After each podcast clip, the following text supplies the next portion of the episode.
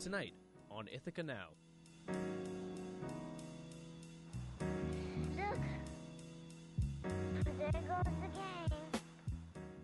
Companies are trying to make solar energy more accessible in upstate New York through communal solar power.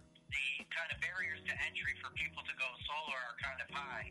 Next April will mark the 50th anniversary of the assassination of Martin Luther King Jr., and Ithaca College journalists are working on a documentary about the civil rights leader. Uh, the story of Martin Luther King tends to be more about the day he died, which was a tragic day, um, but his life was much more than that.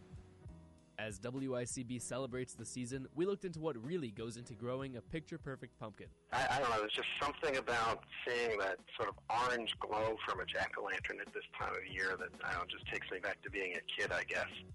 And we spoke with David Studwell, director of the upcoming play On Common Ground. mostly professional actor, and most of the acting I've done has been for entertainment and for stage, you know, for a job. That was been my job. Now it's I really see the power of theater and how it can change change society. All that and more tonight on Ithaca Now.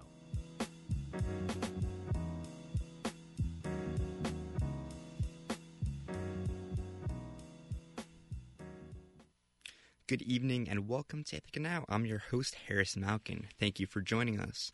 For tonight's show, WICB correspondents report on solar energy in upstate New York and how one company is pushing renewable energy to be more accessible.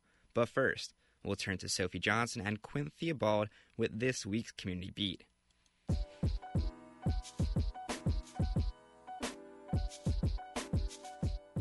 Anti Semitic posters were found hanging on Stewart Avenue and on Cornell University's campus last Monday. The posters had swastikas on them and said, Say no to Jewish lies and join the white gang. This is the fourth instance this academic year alone of intolerance for minority groups on the campus. The Cornell administration has condemned these events, and in Monday's press release, President Martha Pollack said, quote, Cornell reviles their message of hatred. We revile it as an institution. Former Ithaca College Associate Professor Michael Stuprick is suing the college for $1 million, claiming he was falsely terminated. While the reason for Stuprick's termination is unclear, the lawsuit states he was fired because of threatening a student and another professor. In reporting done by the Ithacan, students shared stories of uncomfortable interactions with Stuprick. The lawsuit was filed on October 13th with a court date yet to be set. Yaquez Cornett, who confessed to shooting a man in the Commons last April, was sentenced to 12 years in prison on Friday. The victim of the shooting now has a metal rod in his leg and still has four bullets embedded in his back. Cornett's lawyer asked the jury to consider a merciful sentence, citing that Cornett was intoxicated at the time of the shooting and that he has two children to care for. Melissa J. Minnick confessed to purchasing multiple items that were used in the murder of Camden Russell. Russell was found dead in December 2016, and Minnick testified during the Newfield homicide trial this past Wednesday and Thursday. Minnick is being charged with conspiracy related to the homicide, and three others are being charged with murder. Multiple Tompkins County residents have reported getting calls from people who claim to be officials from the sheriff's office.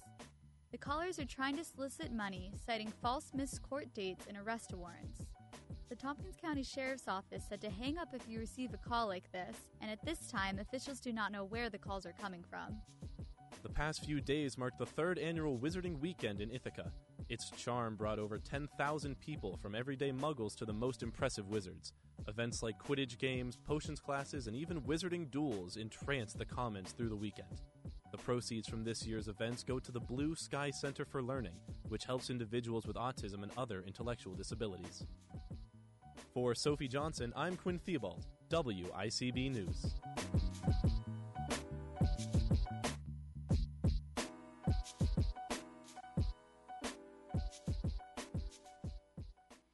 The grass will be looking even greener in Ithaca proper. Syracuse Green Energy Company Blue Rock Solar will install thousands of solar panels in Enfield, Ithaca's neighbor, but they're bringing something new to solar energy. WICB correspondents Amanda Chin, Anika Kushner, and contributing reporter Jade Hazard looked into Blue Rock's project. 6,800 solar panels will generate energy for more than 300 homes and produce around 3 million kilowatt hours per year. That's what the region wide company Blue Rock Solar will be bringing to Enfield in less than two months. So, why install these in Tompkins County? Ithaca is very green. Ithaca is very progressive when it comes to uh, renewable energy, and um, it, it's definitely um, an area where we we thought about putting projects um, if we could if we could make it work, and um, because we think we you know the the appetite for this type of product is very strong uh, in Tompkins County and uh, in in Ithaca proper. That was Michael Francis, the general manager of Blue Rock Solar. This Syracuse based green energy company is pioneering community solar energy in central New York. But why is solar power so important? Solar energy reduces greenhouse gas emissions and doesn't rely on fossil fuels. Fossil fuels emit harmful gases into the environment, but they also cost more to use because they're non renewable. Solar power also does not require the large amount of water that fossil fuels require, and it lessens the impact on the world's water supply. Community solar is unique in that you don't have to have solar panels on your property. Instead, residents receive energy from a 13 acre plot of land in Enfield. Unlike traditional solar projects, community members don't have to worry about where to put panels or the cost to maintain them. John Morris is one of the community members who have received solar power from Blue Rock. He has had reservations about getting solar panels in the past, but he is now able to take advantage of these community solar panels. You know, I was never real excited about having solar panels on my roof. We have a shingled roof that's 15 or 20 years old, and the roof is going to be due to be replaced way before the panels would be uh, expired, and uh, that would be a massive project. So that was always something that held me back. And with the community solar, I don't have to worry about it. Michael talks about the advantages of community solar power over individual installation the kind of barriers to entry for people to go solar are kind of high. Um, first of all, you have to be a homeowner. Uh, you know, if you live in an apartment, it's not like you can put solar panels on your apartment. You don't own it. With community solar, anyone who lives in the general area and pays a New York State electric and gas bill can sign up for a membership. In an effort to make the project as accessible as possible, Blue Rock follows a pay as you go model, where subscribers can sign up for just a one year contract and save 10% on their utility bills. Blue Rock Solar is no stranger to the central New York area. Just last spring, they completed an installation of over 2,000 solar panels across three and a half acres for another community project nearby.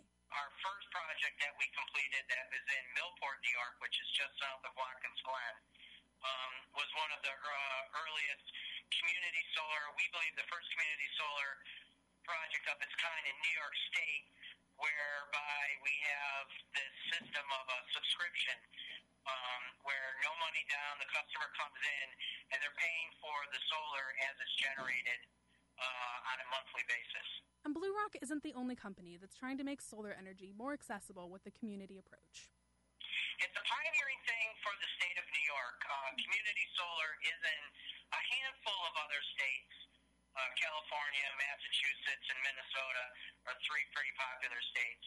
It's relatively new to the state of New York. Overall, Francis believes that community solar should be available in more areas and that it can positively affect a large number of people. You know, in order to reach our state goals of, of um, getting 50% of our energy from renewable sources, um, it's going to take more than people putting solar on their individual homes.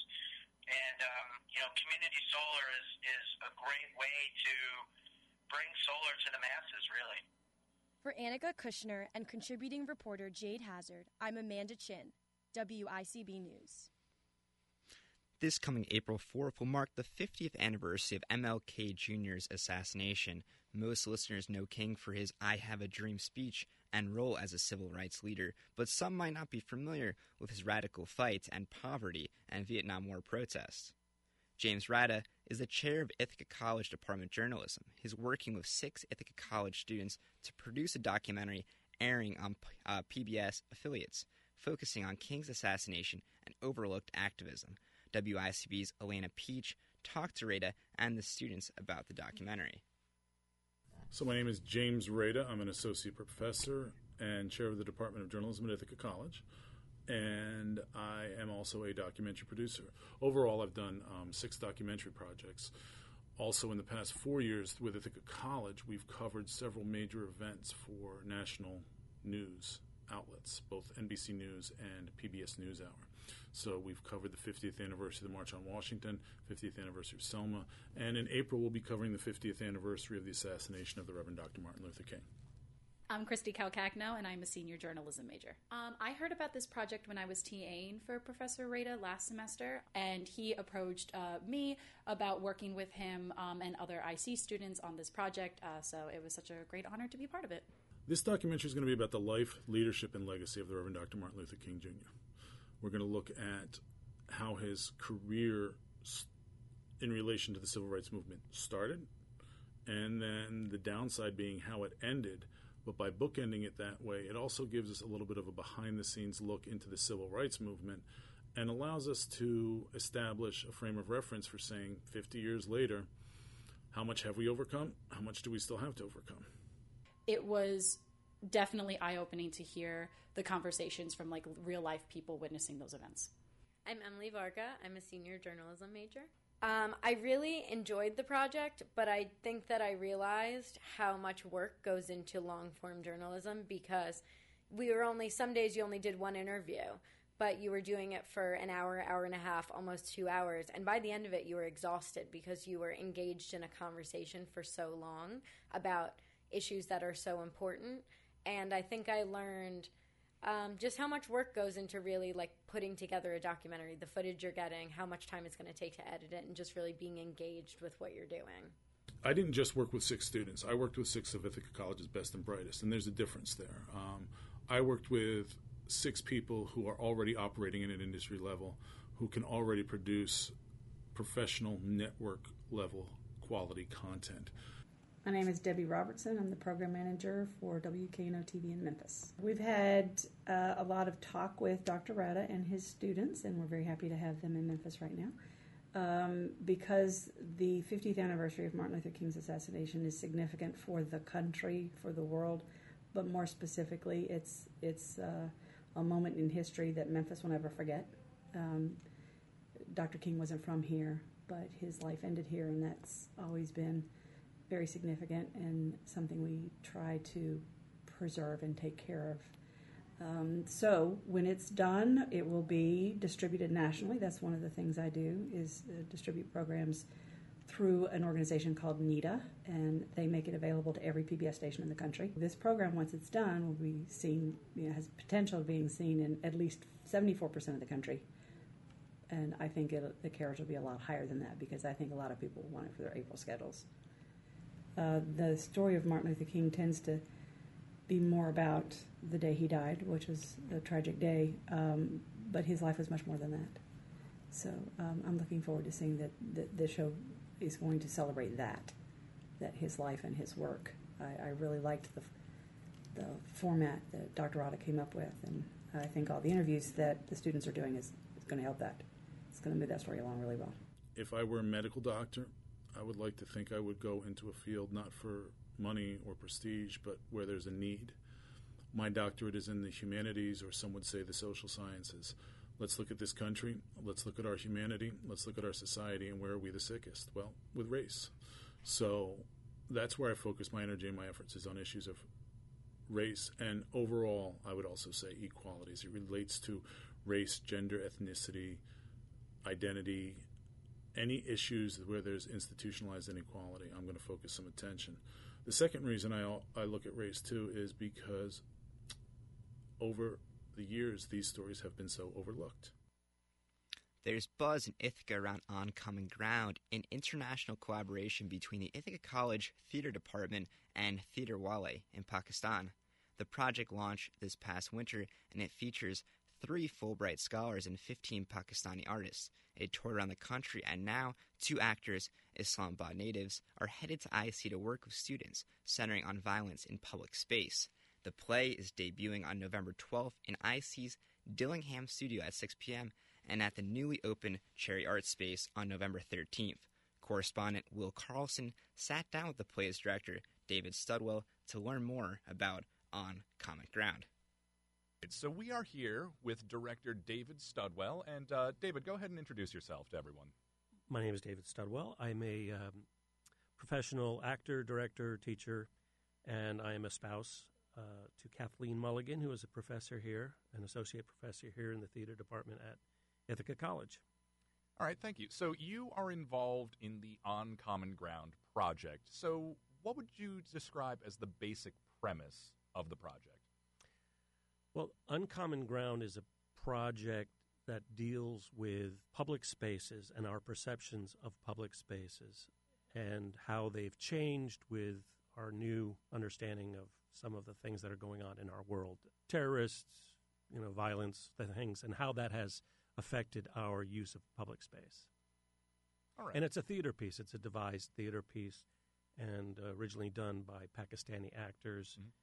Uh, we're working with a theater company in uh, Islamabad, Theater Wale, and we brought nine actors over to Oregon in June and July, and they performed on Common Ground, which is the title of this devised piece that I directed last April, along with my collaborator Linda Alper, who was the writer. She and I were over in Islamabad and helped the actors devise and create this piece. I directed it, and in June and July we brought it to Oregon. And as I said, the piece on Common Ground deals with the use of public space. All right. So now you specifically, we've mentioned you are the director of this show. So what's that like, really? How is that's? I'm imagining that's a pretty taxing role. Well, it's as taxing as any other theatrical uh, part of. You know, theater is I like to call it the most collaborative art form, and director is just one of those pieces. I work closely with, as I said, the writer Linda who worked closely with the writers, which were our Pakistani company, Theater Wale. And then ultimately we picked nine actors and a singer and a dancer and two musicians to create this project. So, specifically about directing, I like the challenge of trying to figure out how to take something from the page and bring it to life on stage with actors. It's something that I really enjoy. I like the pressure of it, frankly. So you said it was, I don't know what the word you used was, uh, stressful? No, uh, something like taxing. that. Taxing. I don't find it taxing at all. It's, uh, it's just something I love to do. Now, uh, you mentioned you've just got so many moving parts in this opera. You've got singers, dancers, people doing all sorts of things from halfway across the world in some cases. Mm-hmm. We have, uh, you said Portland, correct? Yeah, Port, well, Oregon and, and Pakistan. Uh, again, this is a um, this is a project that came out of a generous grant through the U.S. Embassy in Islamabad, Pakistan. It enabled us to, to work with this theater company in Pakistan and brought it to, as you said, Portland, Oregon at the Actors Repertory, Artist Repertory, excuse me, Artist Repertory Theater in Portland, uh, end of June, and then to the Green Show at the Oregon Shakespeare uh, Shakespearean Festival in Ashland, Oregon, which was an amazing, amazing uh, collaboration and uh, it's an ongoing uh, project. It's an ongoing. It's a two-year grant that is still ongoing, and, and phase three is what's going to be uh, coming to Ithaca in the beginning of November. All right. So you mentioned uh, before we started how there were three Fulbright specialists. Well, two Fulbright scholars and a specialist.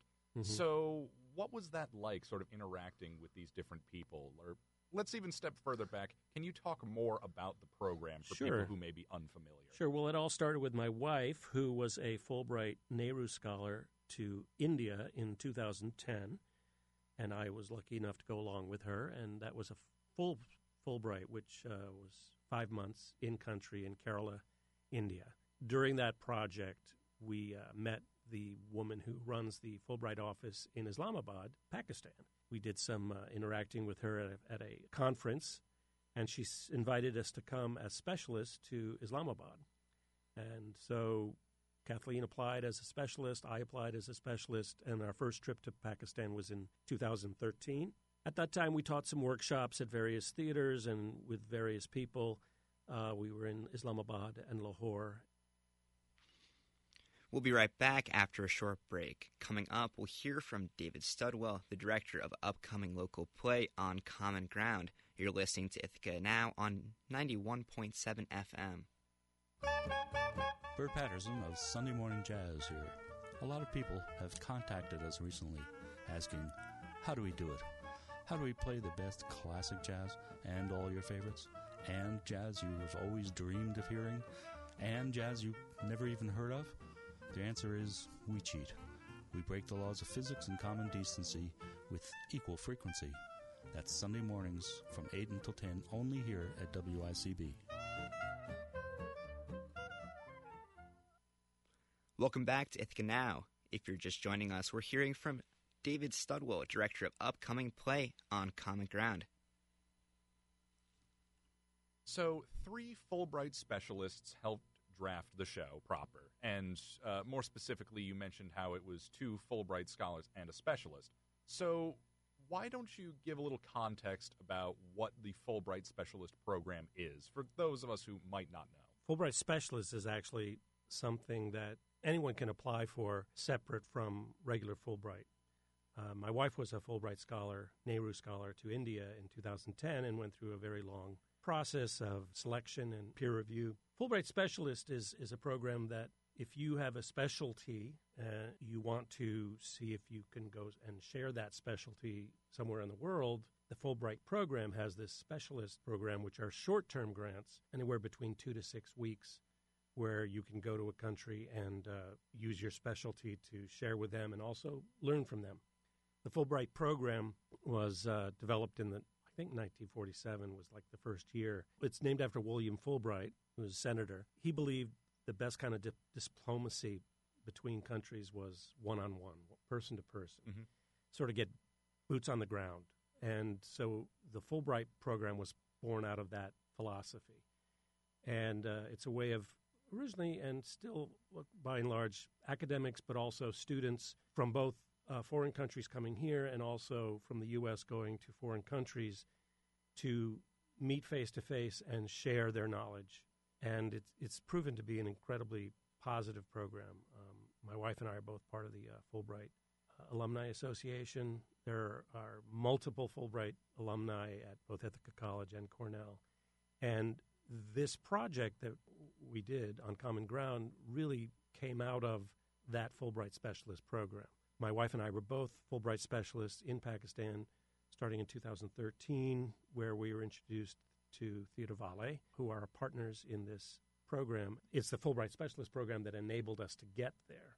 And then getting there, we partnered with the U.S. Embassy and uh, applied for grants through the embassy in Islamabad.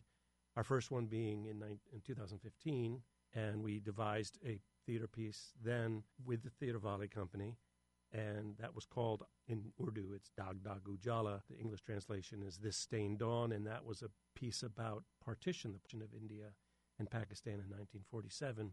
And we created about a 90-minute program based on firsthand interviews with survivors of partition, and it was very successful. That uh, originally toured in Pakistan, then it was translated into English and came to Ithaca College in the fall of 2015.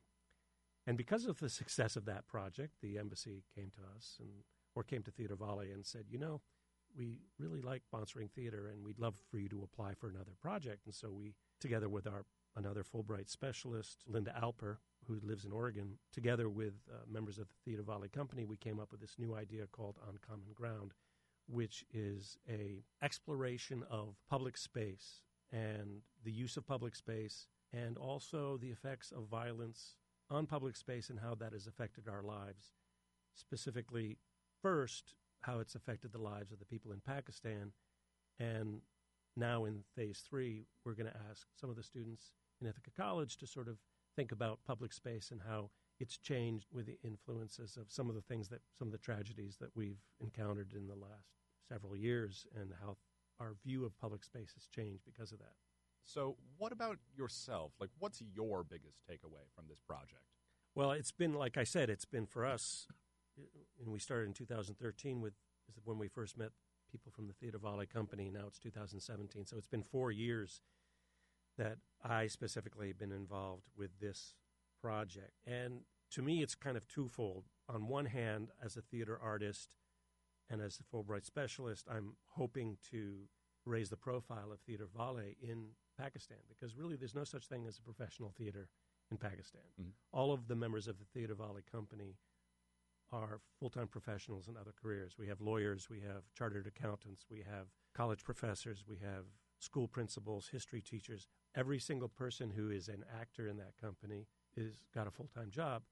So part of what I took away from this and this project has helped with immensely is sort of raising the profile of the theater there and, and bringing some theater culture, supporting theater culture in, in Islamabad.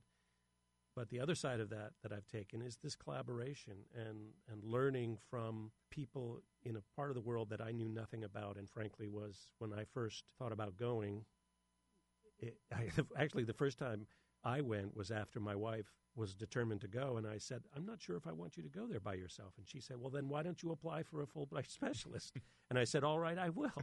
and so the next thing I knew, I was also a Fulbright specialist, landing in the middle of the night at, at the airport in Islamabad, and to this place that I all I knew about was what I saw on the news and in the newspapers. So I was very trepidatious at first, but over the course of this time, with the first project in 2015 and this current project on Common Ground, I'm learning about people who are just like me, basically, who happen to live in a very different culture, in a very different place, but have the same concerns that I have about, you know, having a good job, making art, having a good quality of, of life. I think the title, this title of On Common Ground, was actually suggested by one of the actors in Theatre Valley Company because it was right after there was a there was a terrible explosion at a children's playground in Lahore, and now you know now you can't bring your kids to a playground. It seems so. He he said, well, why don't we explore public spaces? Why don't we explore what the violence, the effect violence has had on public space? And that's how this pro- project was born. And uh, it's really caused me to look at public spaces. You know, a lot of our friends have said, well, how, how can you go over to Pakistan? Don't you? It's not safe. How do you feel? You don't feel safe, do you? And Kathleen always says, well, you know, I feel as safe there as, as I feel here. And, you know, frankly, things, bad things can happen wherever you live. By going over there and, and seeing and experiencing life with these people in their native culture and in their uh, homes, really got to learn a, a, lot about myself as well. So it, it was a really, this whole project has been incredibly eye opening to me as a mostly professional actor, and most of the acting I've done has been for entertainment and for stage, you know, for a job. That was been my job. Now it's I really see the power of theater and how it can change change society. We're going to take a short break. When we come back, we'll hear about what goes into growing the perfect pumpkin. This is Ithaca Now on WICB. This message from WICB. There are hundreds of ways to say yes. 可以. Si. Yao. Ga. Oui. Yeah. But there are just as many ways to say no. 不. No. Nay. Kaum. Non. Nein. Whatever your partner says, respect their decision. If you or someone you know has been affected by sexual assault, call the Advocacy Center of Ithaca at 607 277 5000. As WICB celebrates the fall season, correspondents Bridget Bright and Madison Fernandez spoke with the chair of horticulture at Cornell University. They look into the ins and outs of finding the dream pumpkin for your doorstep. It's the most wonderful time of the year. Crisp air, changing leaves, apple pie, but nothing screams fall like pumpkins. The question is, what should you be looking for in a pumpkin? Personally, I like a, one that's very round, maybe a little bit squat. Some people might prefer ones that are a little bit longer in shape. Um, and you want to make sure that it has really good ribbing in it as well. So that, that makes just makes a pumpkin look like a pumpkin. Really good color, deep orange color. That was Steve Reiners, professor and chair of horticulture at Cornell University. But as Reiner says, it's not all about looks. It's the inside that counts too. I make sure that there's no soft spots on the pumpkin. There can be scratches, that's not a problem. But if there's anything soft on the pumpkin, that'll mean that it'll rot. It's not going to last very long. Reiners has worked at Cornell since 1994, but he is also a statewide vegetable specialist. He helps farmers in the state grow the best crops possible. Our growers are incredible. They have this this expertise to be able to do that, but occasionally problems do arise, and that's when I try to come in and try to figure out the better way to grow those. And I work with entomologists for insect management, and I work with plant pathologists when diseases come along. Reiner says that perfect pumpkins don't grow themselves. It comes from the hard work and dedication of farmers. The process of pumpkin growing starts in June, way before we're thinking about the changing leaves in cooler weather. Typically, you'll see most growers trying to put them in sometime between about the 1st of June and uh, the 25th of June. So you've got that sort of three to four week period. If you plant later, you take a risk that you're just not, it's going to, you're just not going to have enough time to get them to ripen up. However, there are many factors that stand in the way of fall enthusiasts getting the pumpkins they desire dozens and dozens and dozens of diseases that will come in. You're dealing with the uh, the weather. You have wet fields, you can't plant, you can't cultivate to control the weeds. For the past few years, the weather has not been optimal for pumpkin growing which is due to what Reiners describes as the new normal extremes in the weather. When it gets dry, it gets very dry. When it gets wet, it gets very wet. It stays in this pattern for a very long period of time. The beginning of this year appeared to be following the trend of imperfect pumpkin growing conditions. Because it was so wet early on, and some growers didn't get the number of acres of pumpkins in that they'd hoped simply because it was just too wet. This is a problem that faces Iron Kettle Farm in Candor, New York, Ithaca's neighbor. Warm weather is the best for growing pumpkins but it doesn't equal a perfect season alone. The combination of warm and wet weather this year caused some issues with Iron Kettle's pumpkins. Jennifer Jennison, owner and partner of the farm, says, um, well, by the time you harvest pumpkins, you kind of want it to be cool, Maria, um, but you don't necessarily want it to be wet and mm-hmm. warm because you, you once the pumpkin has um, a nick or a cut and it's warm and a little extra moisture, you get bacteria, and bacteria will make pumpkins rot. But Reiner says the weather turned around and this season became ideal for growing perfect pumpkins. Probably mid August or so, things really started to dry out, and September was just this beautiful month of day after day of warm daytime temperatures with nice sun, sunshine. Overall, Jennison says that having a warm harvest season isn't all too bad. Iron Kettle Farm has had such a great season that they are actually struggling to keep pumpkins fully stocked because the weather has been so nice on the weekends. Um, due to the nice warm weather, uh, mm-hmm. We've had a uh, fantastic fall. Um, if we have rainy weekends, it really hinders on how many people that come to the farm. So now that you know the ins and outs of this year's pumpkin harvest, how do you plan to make your pumpkins extra special? Jennison's favorite way to decorate pumpkins is by painting them. She paints pumpkins at the farm, so she has some advice for you if you're looking to make some pumpkin art. Well, I do all the pumpkin painting here at mm-hmm. the farm on all the characters, so I always like big eyes and lots of expression. Reiner says that most of the pumpkins in New York State are grown larger to be made into jack o' lanterns. So he likes to carve his pumpkins. My favorite is to make a jack o' lantern.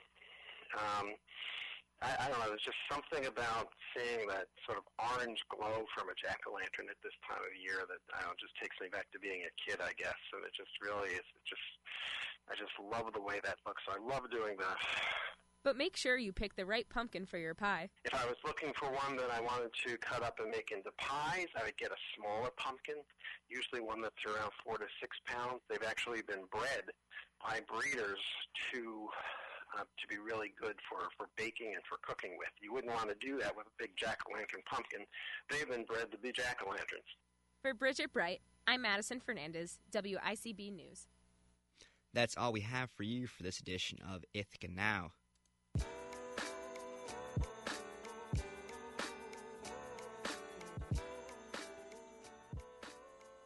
You can listen to all our stories on WICB.org, and if you'd like to listen to past broadcasts, subscribe to our podcast on the iTunes Podcast Store. And before we go, we have some thank yous for tonight. Manager of Television and Radio Operations, Jeremy Menard, our station manager, Alex Bredikin, News Director, Peter Champelli, and our correspondents, Sophie Johnson, Quinn Theobald, Amanda Chin, Annika Kushner, Jade Hazard, Elena Peach, Bridget Bright, Madison Fernandez, and Will Carlson. All the music from our show comes from Dr. Dundiff, hailing from the Louisville, Kentucky. Thank you for joining us, and as Garrison Keillor says, be well, do good work, and keep in touch. I'm Harrison Malkin, and you've been listening to Ithaca Now on WICB.